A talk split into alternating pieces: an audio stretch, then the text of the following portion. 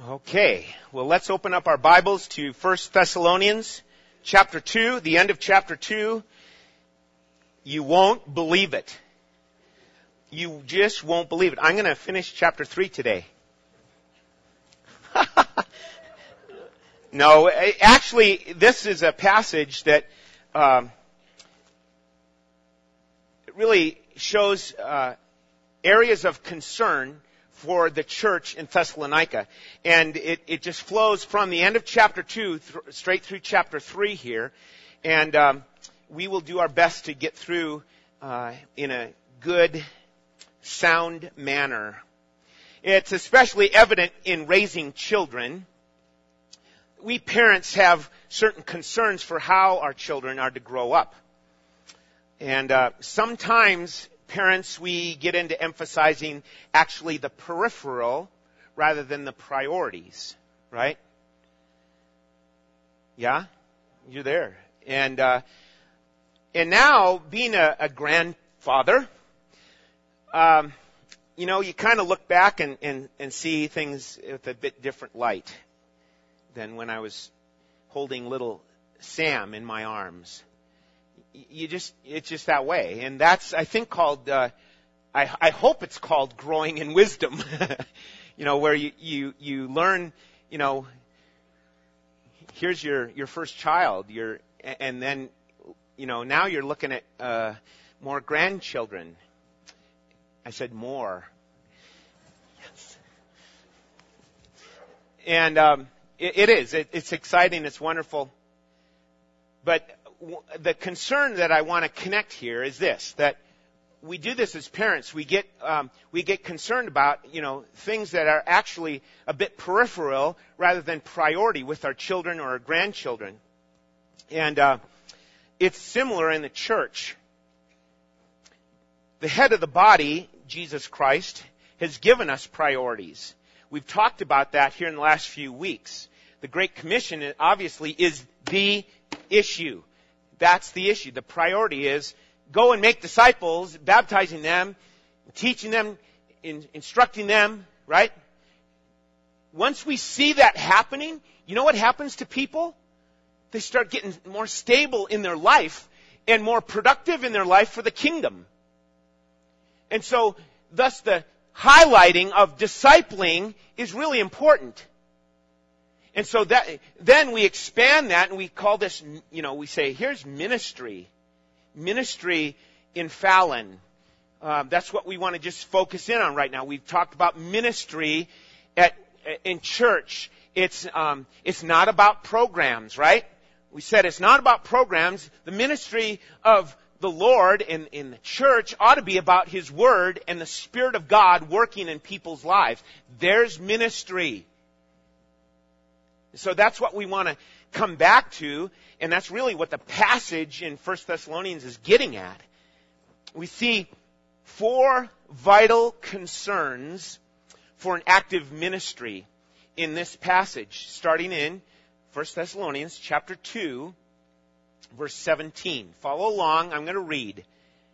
But we, brethren, having been taken away from you for a short while, in person, not in spirit, we're all the more eager with great desire to see your face. For we wanted to come to you, I, Paul, more than once, and yet Satan hindered us. For who is our hope, or joy, or crown of exaltation? Is it not even you in the presence of our Lord Jesus at his coming? For you are our glory and joy. Join me in prayer here. Lord, um, we look at your word and uh, all sorts of responses come up. But first and foremost, Lord, please, uh, we we need to humble ourselves before you, and we need to hear from you today. So we pray that you would do your great work, uh, move in your people, move by your Spirit in your people to bring about more and more Christ likeness. Help us, Lord, to understand this as we go. We thank you for each person here, uh, and we ask for your blessing in Jesus' name. Amen. All right, so four vital concerns of active ministry. And number one, we see it here in this, in these first three verses in this passage, starting in verse 17 through 20. It's the bonds of love. You can follow along from the outline that's uh, provided for you in your bulletin. It's the bonds of love. And another way to look at it is the, it's about fellowship. Real, genuine, Christ-like fellowship, which is love. Love and, and bonding together. And the first uh, part of this we see is the concern for this life, concern for people in this life, right? Um, and so we see what Paul writes. He says, "But we, brethren, having been taken from you for a short while." Remember, Paul kind of got kicked out. You know, get out of get out of town, Paul. So he, they left in in kind of a, a rush. And Paul is saying, you know, we've, we've been taken away from you for a short while. Notice he, he adds in, in person, not in spirit. What does that tell you? In spirit, he, he's still thinking of them, connected to them, wondering, how they doing? There's a concern about how they're doing, not so much about the weather and the conditions of life, but how these fellow believers are faring, how they're doing. And so, it's a desire, it's a, a longing to see them. And I believe there's fellowship driven, this is driven by the, the concern for fellowship that we have as God's children. For knowing how they are really doing is about what we're going to see today in this passage. How are you doing in your faith? How are you doing in your love with Christ? How are things really going and, and growing? Right? So it's with great desire, great longing. It's an eagerness that he has that he's saying, I want to, I want to get with these people again. We endeavored the more eagerly. And what that is getting at is more exceedingly, more in a greater degree is what he's, is what we're hearing from Paul. You, we, you would think that Paul gets kind of worn out from traveling. Saying, you know, okay, well, those guys are on their own. Go get them, guys. I'm going off to Rome now or whatever. But no, you know, he's, here's a church that's been set up in a miraculous way and people's lives are changed because of the gospel being preached and the gospel being activated then through faith in Christ, right? And so he's got a, a desire to see them. Again and again, he's, he's thinking this. Verse 18, see that? We wanted to come to you again and again, or more. We wanted to come more than once. And yet, he's saying this despite the hindrances. Notice that in verse 18. And yet Satan hindered us. Satan is credited with hindering uh, things like this. And we know that. We, we understand that. That there can be hindrances uh, or, or being thwarted from what God would have us to do. What's behind that? Have you ever sensed that in your life or at home with your family? Where it's like, some, it's just like, we didn't get there. We, something hindered us. And Paul, in saying, I want to get to these believers, he's saying, hey, Satan hindered us. He impeded uh, our course by cutting off the way, is what the word means there.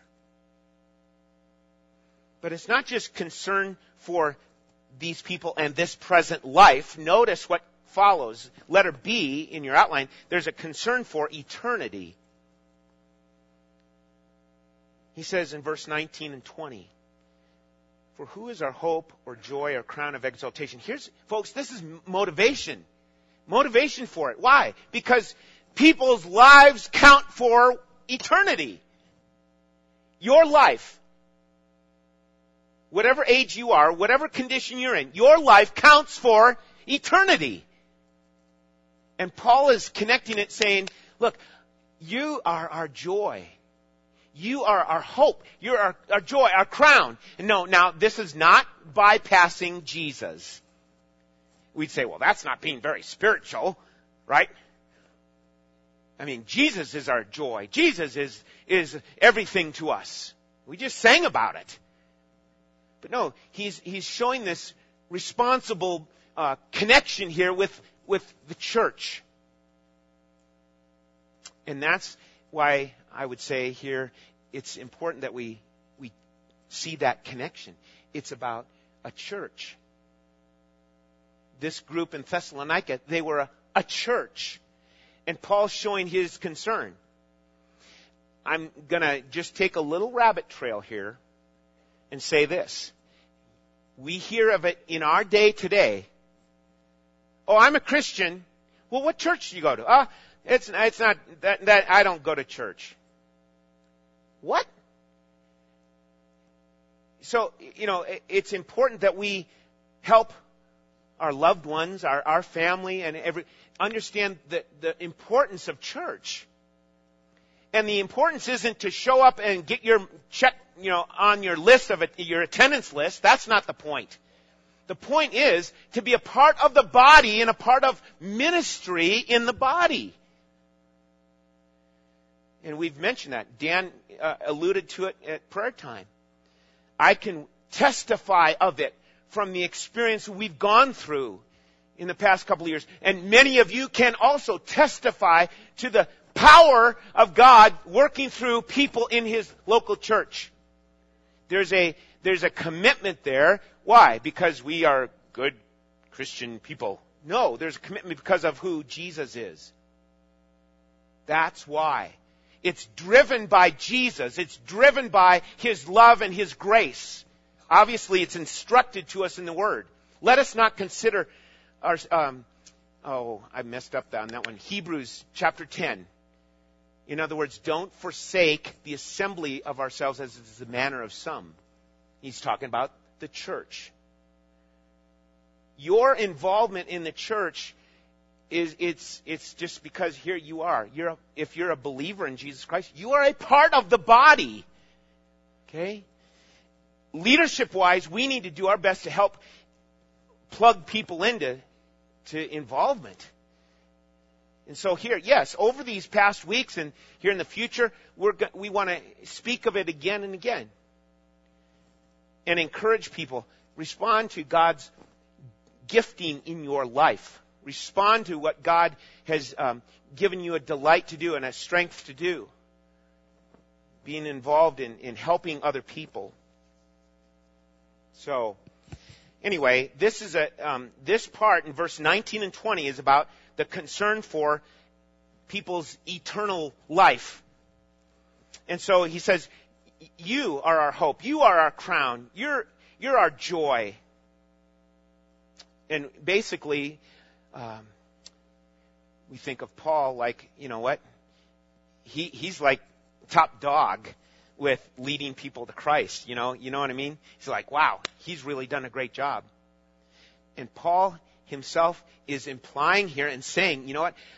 I'm going to lay these as like crowns. These people that I've, I've pointed to and led to Christ, I'm going to lay them at Jesus' feet because he's the one He's the one we, we come and whatever is accomplished on, in our lives, whatever, it's all back to Him because of the pervading, all pervasive grace, if you will, that, God has bestowed on us in Christ. So, He's emphasizing this he, in, in verse, middle of verse 19. Is it not even you in the presence of our Lord Jesus Christ that is coming? See, that's one of the drives about church. That people would come to know the Savior and love Him and live for Him. Because in the end, there it is. This is our, our crown of exaltation. It's, is it not even you in the presence of our Lord Jesus that is coming? For you are our glory and joy. Is that how we respond when we come to church? When we are involved with other Christians in something? Is that what we're thinking? A lot of times, um, based on what we're like and what, what, we're about, we tend to get into our own little uh, agendas. And we don't really think of it as, you know what? I, I'm with people here who are, who are His. They're, they're owned by Christ. Christ bought them with his own blood. And I want to build them up. I want to encourage them. And I want to encourage them so much for eternity to, to live for Christ in that, in that light.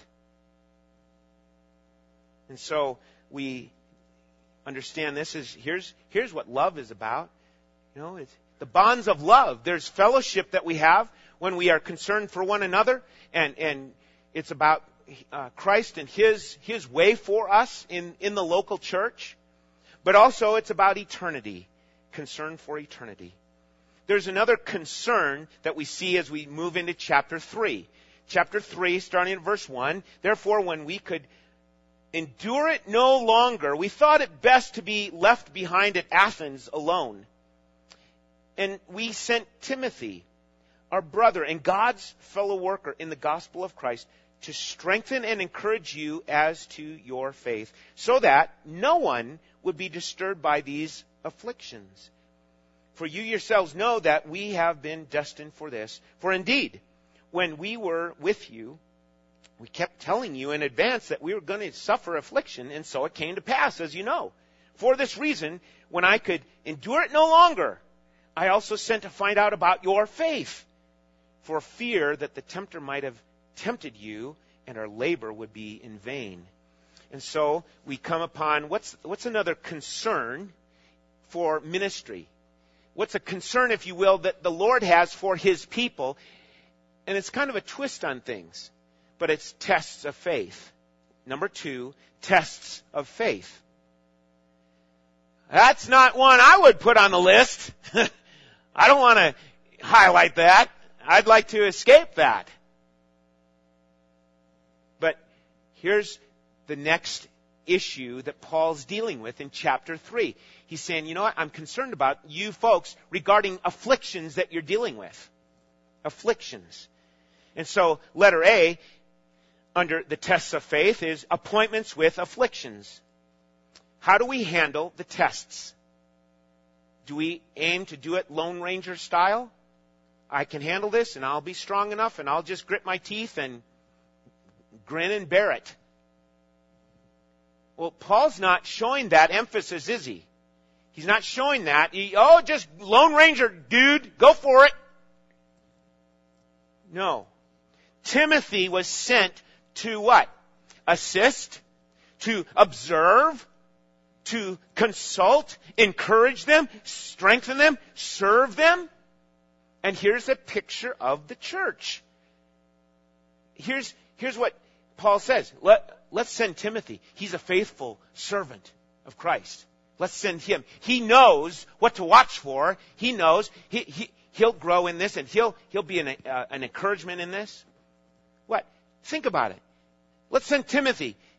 Timothy can come alongside of them, right? Come alongside of these believers. Um, help them about bearing burdens in the right way. And basically, like in a way to be hands and feet of Jesus, right? That's what the body is about. To be hands and feet of Jesus. So, this uh, verse 3 and 4 here suggest that these afflictions are really no surprise. They ought to be no surprise to this church. You yourselves know, there's an emphasis there. You yourselves know that we have been destined for this. We've been appointed for these afflictions. Aren't you glad? Yeah? no, it's not that easy, right? It's not that easy. But with Timothy's presence, Timothy's encouragement, the church could say, hey, we're not shaken by these things. That's the idea behind the various forms of encouragement. Do you know what encouragement looks like and do you know what encouragement feels like? Someone comes up and looks in your eye and asks you, so how can I encourage you today? What can I do to help you? I heard that you're going through this. How can I be of help? I, I want to, um, can I take you out to dinner? Can I come along? Can we go off in the library and, and pray together? There's ways that we know certainly are encouraging ways. And that's what the church ought to be about. There are people in this room right now that if you look around, you'll see and you'll notice, you know what? They're down. I'm not going to corner them right now, but I'm going to send them a card. Or I'm going to talk to them on the way out to the parking lot. I'm going to, I'm going to respond because I sense, I'm, I'm sensing that they're down. I hate the thought that someone can come in here week after week into a church service and walk out with no one checking up on them. I know that can happen. And it's not, you know, any one person's, you know, it's like everyone has to participate in, in being alert to that, in being an encouragement. Because we all are appointed to afflictions. We're appointed to it. So, there's a definite sense of inevitability regarding afflictions and hardships. And the New Testament is clear on this, that the, the church slash the Christian or Christians will face adversity, afflictions, trials, testings. Here's some references. Mark these down. Matthew 10, 17 through 42. Matthew 10, 17 through 42. Acts chapter 9, verse 16. Acts chapter 14, verse 22. And then Romans chapter 8. Romans chapter 8, verses 17 through 18 and verses 35 through 39. It's very clear there in Romans chapter 8 about what God does through the challenge, through the hardship, through the difficulty. God's at work. We don't read it right then and there, maybe, but God is at work. And what He does is He refines you and I as gold. He takes out the dross, so to speak. Right? We're, I think, aware of that concept there. But not only appointments with afflictions, but letter B, altercations with temptations. We see that concern coming up, um, and that being another aspect of the testing of your faith is through, here's the temptations that might come up. Look at verse 5. For this reason, when I could endure it no longer, I also sent to find out about your faith for fear that the tempter might have tempted you and our labor would be in vain. Now, let's consider this. This congregation was a brand spanking new congregation. It's not like they were around for, you know, 50, 60, 70 years. They were a brand new congregation at Thessalonica. What's going to be the temptation for them? Because of the, the degree of difficulty that was offered up against them by the townspeople, what's going to be the temptation?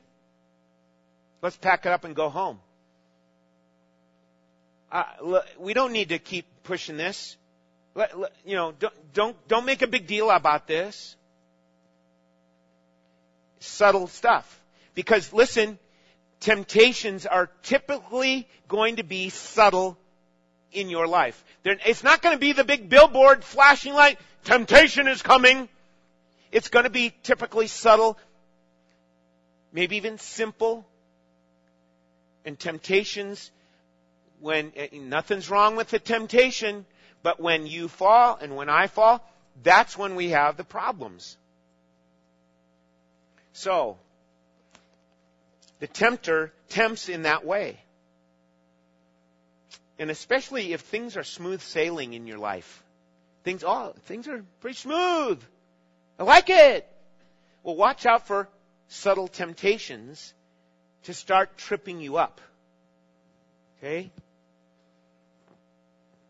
So, remember, the Bible tells us very clearly the flesh is weak. And that's an ongoing issue. The flesh is weak. That's ongoing for you and I.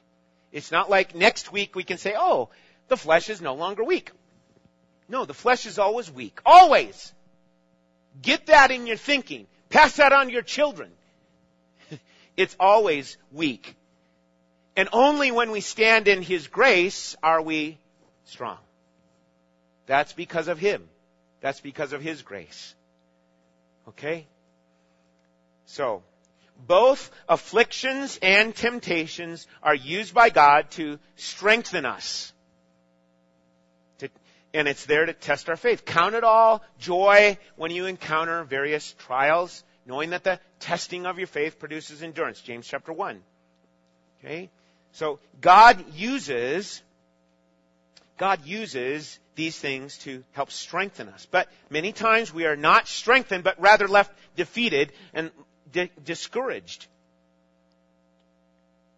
And it's because I look at the situation, I look at the circumstances rather than at a strong and mighty God. I don't care what the situation is, my friend. I don't care what it is you're facing. Whether it's little tiny things or big monstrous, I can't make it through this, no way, no how. Whatever it is, the more you look at God in it as mighty, as sovereign, as in control, then there's hope. Why? Because Jesus rose from the grave. Amen? It's all there. That's what Christianity is based on. Paul, in his argument in 1 Corinthians 15, says, hey, you prove the resurrection wrong, it all falls down. Then our faith is in vain. What are we here for? Kind of thinking. Right? So everything has got to be based on that rock solid truth. Jesus rose up from the grave. And you and I can have hope because of that, whatever you face, whatever you face. We just need to remember, my mind, I've told you, some of you this lots of times, my mind, your mind can go every which way when something happens. My mind goes here, my mind goes there, and I have a great argument as to why I ought to worry. And I, I say that jokingly, but I do that, and you do it too. And until we get our eyes fixed on Jesus Christ and stayed on Him and keep moving towards Him, I will, things aren't going to be perfect there, but I will know His blessing. So, how do you handle I don't want to make it sound like it's easy. It's not. But how do you handle the afflictions? And how do you handle the temptations? Friday morning at our men's Bible study, we we've been talking about facing temptations, and we know men that are there, we know what the Bible says, we got to be like Joseph and don't even don't even look. Just get out and run. Go away from temptations. That's what Joseph showed. So we need to remember what the Bible tells us. You know, Proverbs chapter 4 verse 23 says, "Keep your heart with all vigilance." That's a great phrase there. A way to say it. Keep your heart with all vigilance and you can say, well, I, I'm, I've been through, you know, seminary. I've been through Bible classes. I've been through this and that. You know what? Still applies to you. You can have been in church since you were an infant. but you still need to guard your heart, keep your heart with all vigilance. 1 Corinthians 10:13. Mark it down. 1 Corinthians 10:13. No temptation no temptation has overtaken you, but such as is common to man. And God is what? God is faithful who will not allow you to be tempted beyond what you're able, but with the temptation will provide, will provide. Will you say that? Will provide. He will provide the way of escape that you may be able to endure it. There's a lot of of teaching in the Bible about enduring situations and afflictions. The temptations, you don't have to endure, you run. You flee to God. Flee the temptations, right? Okay, number three. Another vital concern for active ministry is take into account here. What have we said? Verse, uh, the first point was the bonds of what? The bonds of love. Secondly, the tests of faith. And now, number three, we put them together and say the practice of both. The practice of both. That's what he gets to in chapter 3, verse 6 through 8. Follow along. But now that Timothy has come to us from you, he's brought us good news of your, there it is, faith and love. And that you always think kindly of us, longing to see us just as we also long to see you. For this reason, brethren, in our distress and affliction, we were comforted about you through your faith. For now we really live if you stand firm in the Lord. So, letter A is there's a good report brought. There's a good report. Timothy brought back a good report on how they're doing, on their love and faith practice. That's a balanced approach. You know, some of you guys, you're, you're watching the football playoffs, and a team that's going to make it in the playoffs, they got to have a what? A balanced approach, we say. Balance, offense, defense, right? Or not. Maybe you're not watching the playoffs. Oh well. Well, in life in general, it's sure nice to have some balance when you're walking around. You're up and at it. You wake up in the morning and you're figuring that my balance, you know, I'm, I'm equilibrium, all that. Balance, balance, balance. And here's, here's the, the scriptural uh, kind of key. Here, here's some balance. Faith and love. Faith and love. I remember, you know, emphasis about, oh, we're to love one another and love God and all you, you know, it's like all you hear of is love. But here's faith along with it. Faith and love. Faith in what? In Jesus. Faith in His Word. Okay? So there's an important balanced approach here, not a lopsided one. The body of Christ is intended to show and practice both faith and love. It's God's design. Now think with me here a couple of the letters in the New Testament were written for the reason that, for instance, in Corinth, 1 Corinthians, you know what? They were lacking love. They lacked love. They had divisions among them. And so Paul writes to them saying, come on, no, it's about Christ. It's not about Paul, Apollos, or Cephas, or any, no, no, no, no. It's about Christ. And you love him. Okay? So, same thing with the, the letter of the Galatians. Here's a, a, letter that goes off to an area of churches, not just a, a city, but an area of churches. The central, um, if you look on some of your Bible maps, you'll see the area of Galatia. It's right there in central Asia Minor or central Turkey. And the letter was sent to them. Why? Their faith got off balance. Their faith started going towards based on their circumcision, based on keeping the law. And so the letter of Galatians was, hey, get your faith set straight on the fact that it's about Christ and His grace, not about your good works. Okay? So, important to understand that. Having the balance of here's love and faith together, working together like the one-two punch I uh, I, I, refer to it like that a lot. Now let, let's consider this. The passage here is telling us that Timothy went to Thessalonica, brought a report back to Paul. What if Timothy showed up here? What if Timothy kind of, you know, watched things on a Sunday morning and, and kind of floated around with uh, the, the elders and the deacons and, and Sunday school and Bible studies and what kind of report would Timothy write? We all have hopes that it would be like, okay, yeah, it's at least a B plus. We don't know. You know what we do know? What we do know is to let's keep walking in this direction. Let's keep going in this way to demonstrate a living faith and an active love for one another. Okay? Remember the key is this. Love and faith together is really his blueprint, isn't it? Love and faith working together. Well, it shows the good report ought to be, because there is a letter B, a good result. This good result is simply stated. It's faith in action, love and faith in action. And the response is one that in verse 6. I'm sorry, verse 7 is where, where he says it. That they've been comforted. We were comforted about you through your faith. Okay?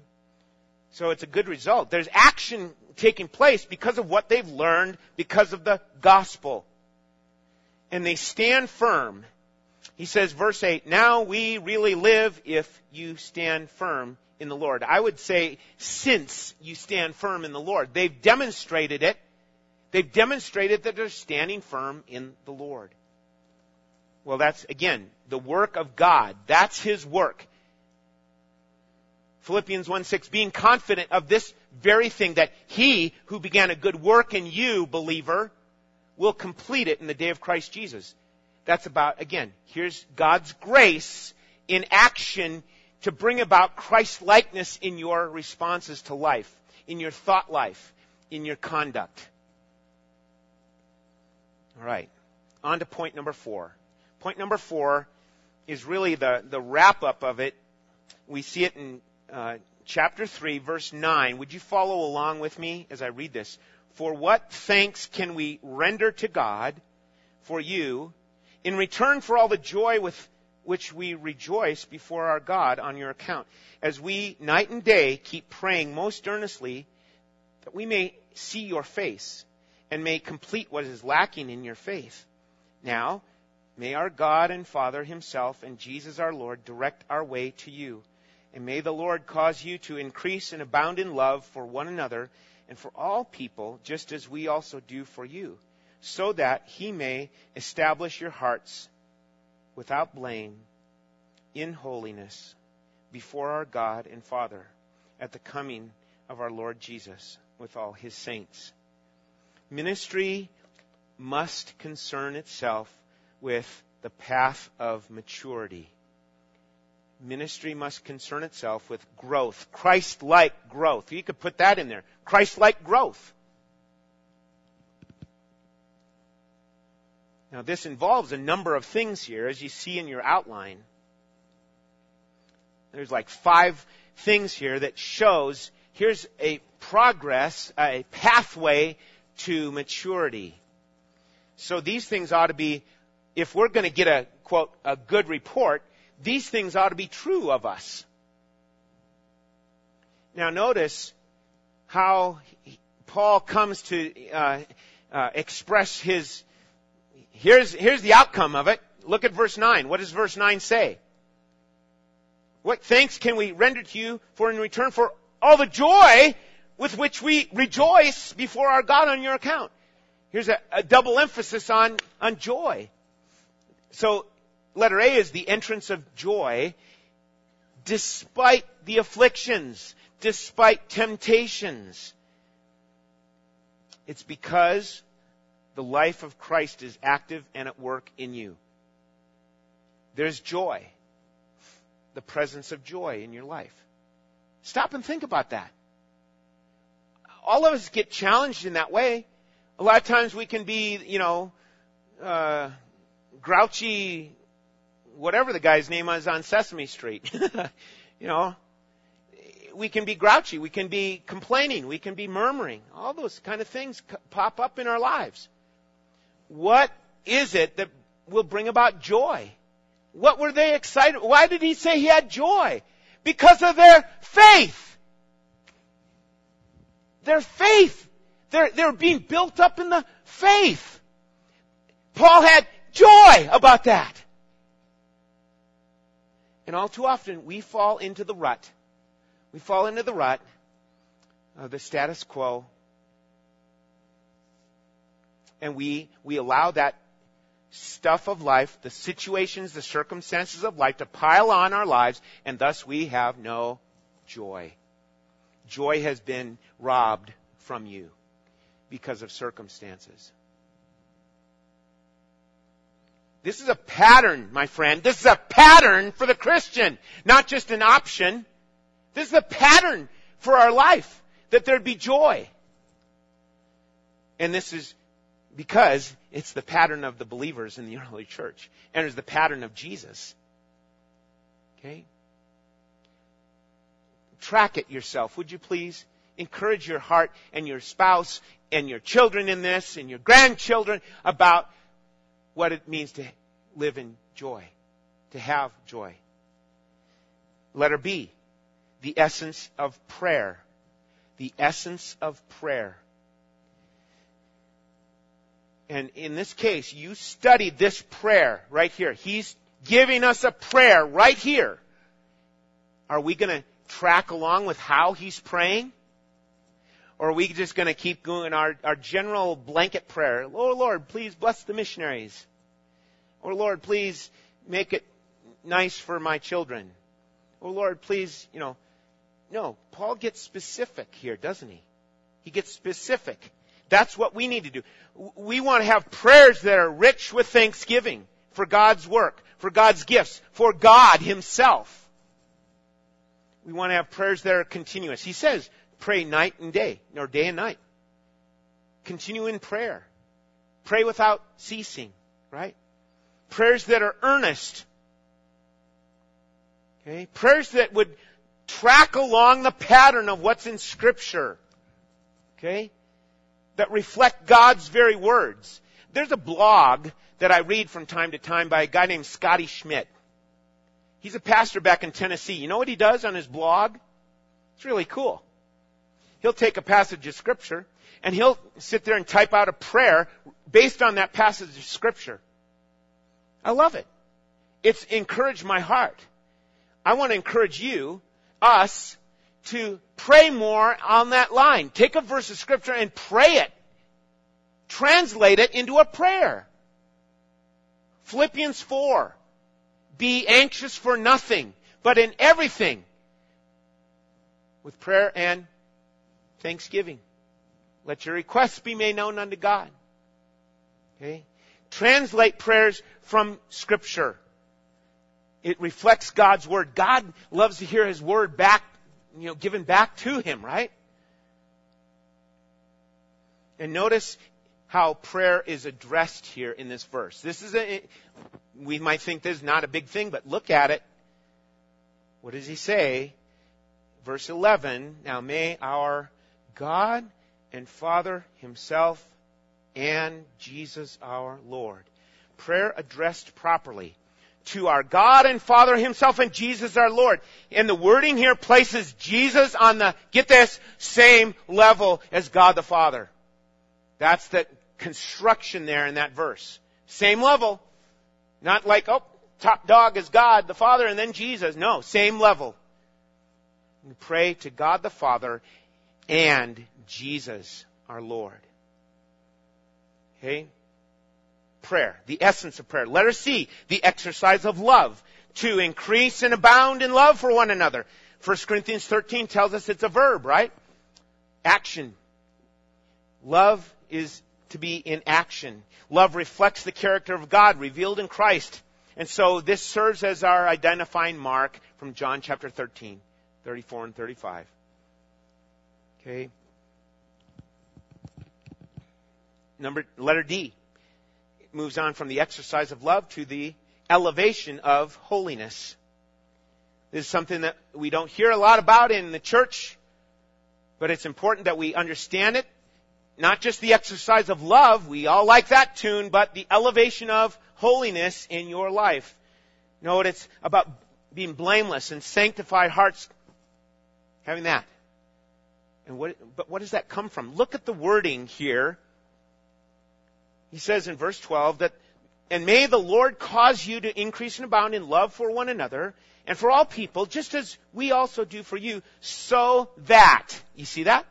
So that he may establish your hearts without blame in holiness.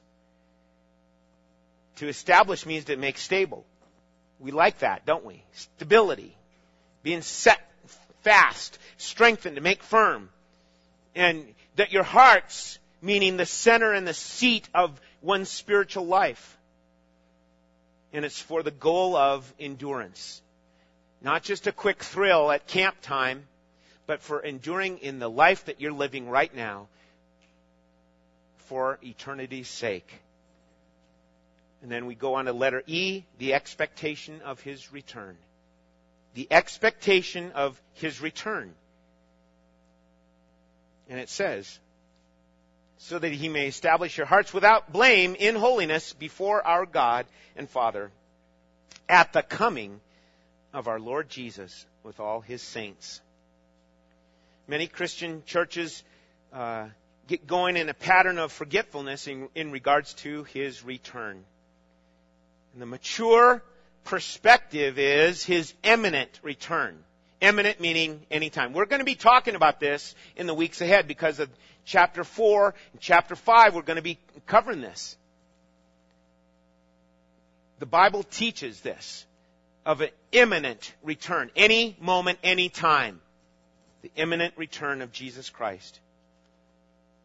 So, as we consider this concern, vital concerns for active ministry, we come to this last point, the path of maturity. What are you doing in your life to help this, this process carry on? What are you doing? I mentioned it in Sunday school this morning about a, a snowball effect. With grace, I want a snowball effect in my life. I don't want to, I don't want to slow down with that. I want to learn more about what grace is. And I want to, in my life, I want to demonstrate that. My, my tendency is to show that I'm, I'm a good achiever. I accomplish things for God. Look at me. And yet, here's God's grace saying, I've given you when you don't even deserve it. That's what we need to grow in. It's because we are saved by grace and we need to live by grace. Now, this whole issue, I want to wrap it up in the next couple of minutes here, just on this issue of maturity. Look with me at Hebrews chapter 5. Hebrews chapter 5. In 1 Thessalonians, you go uh, on towards the end of your Bible, Hebrews chapter 5.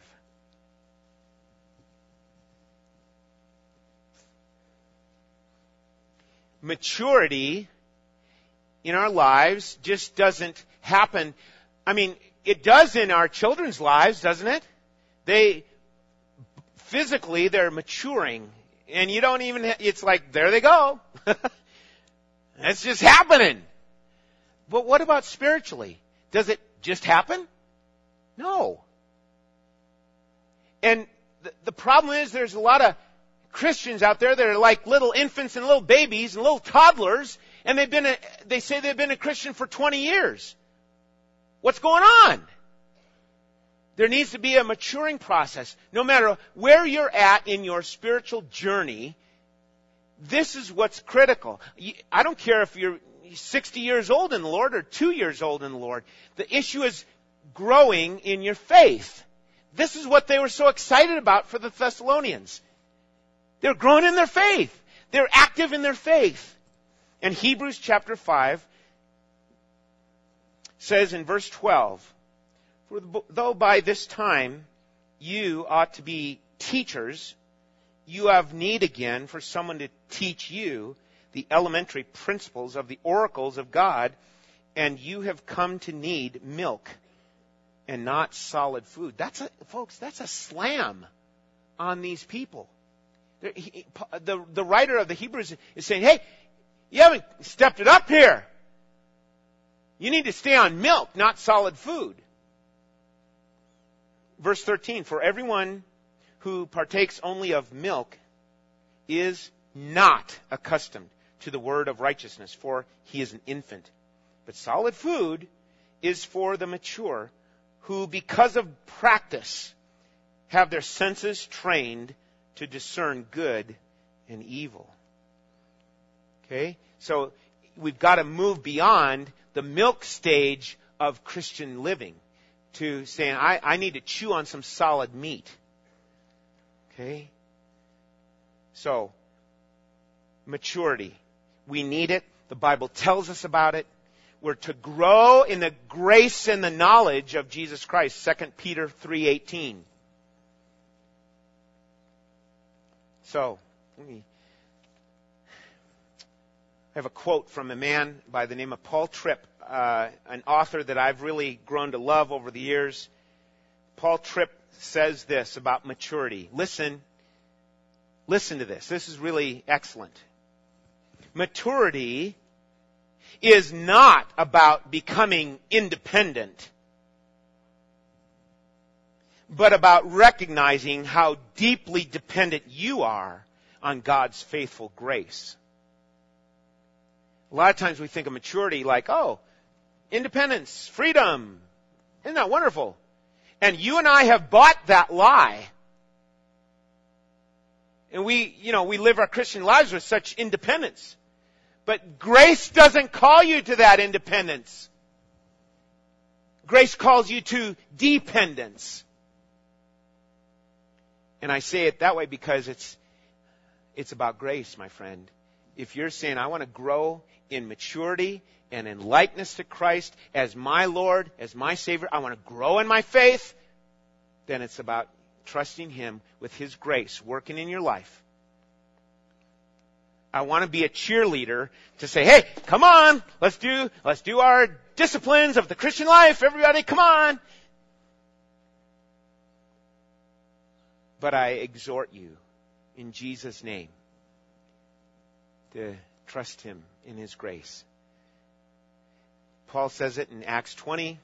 I commend you to the word of His grace, which is able to build you up.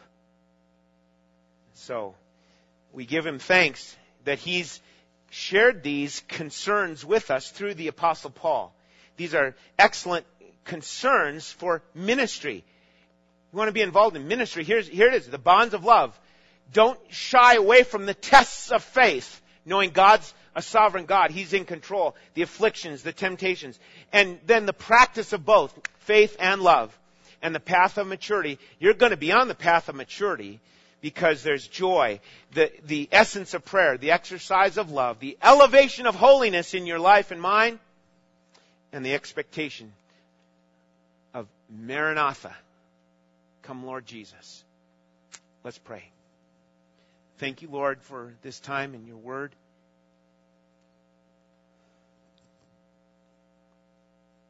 Do your good work, we pray. Help us, Lord, to continue trusting you and humbling ourselves before you. Forgive us, Lord, because there's many, many times where we gloat and boast in our own strength and our own things. Lord, we, right now, we say, Jesus is Lord. Help us in living that out in our lives here today. That people would see that there's, there's truly something different because not just because of our beliefs, but because of our practice. Jesus, you are Lord. And we pray that, Lord, you would come quickly and do your good work in the meantime to build us up in the word of your grace. We thank you in Christ's name. Amen.